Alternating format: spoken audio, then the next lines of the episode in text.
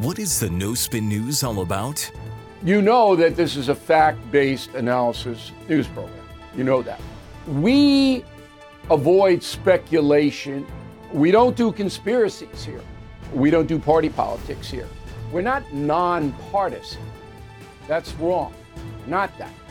Okay, we are advocates for a stronger America and a more just society.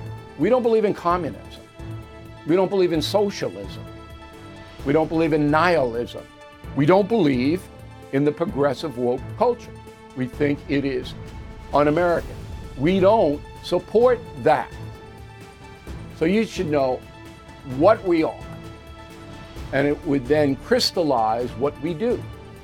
Listen to the No Spin News. Subscribe to Bill O'Reilly's podcast feed wherever podcasts are available.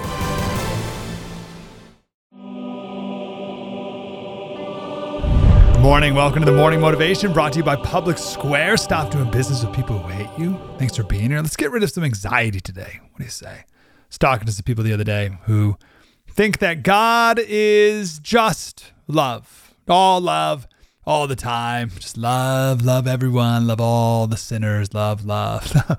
but they don't fully understand God's love because they don't understand God's wrath.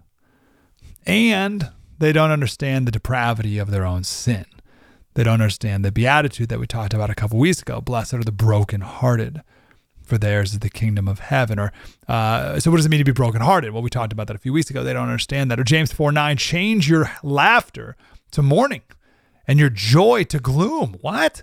Why, why would I change my laughter to mourning? Well, that can only make sense if you understand the fullness of God, and only if you understand the fullness of God, can you understand His love? And only if you understand His love can you love Him and love Jesus. And that's the theme of this week. Do you love Jesus? That's what Jesus asked Peter, John 21. He asked him three times, Do you love me? He could have asked any question. He asked that question, and I ask you the same today. Do you love Jesus? Ephesians 6:24 Grace be with all who love our Lord Jesus Christ with love incorruptible. That's only in the Bible one time. Incorruptible love, that Greek word. It means with with deep sincerity and never ending. So can't stop. I can't stop loving him. Now, if you ask that question to most people, most people will say no. Right? But even if someone says yes, like, okay, can you prove it? Can you prove it? How do you love Jesus. And it's actually not, this is not hard to understand. J.C. Ryle he was a writer in the mid 1800s. He broke this down very easily. And I had to share it because it's so common sense, but hopefully it clicks for you like it did for me.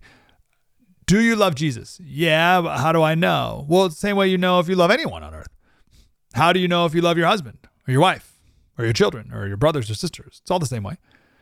So this week we're going to go over all the different ways. Number one, if you love someone, you think about them. You think about them. You don't need to be reminded of them.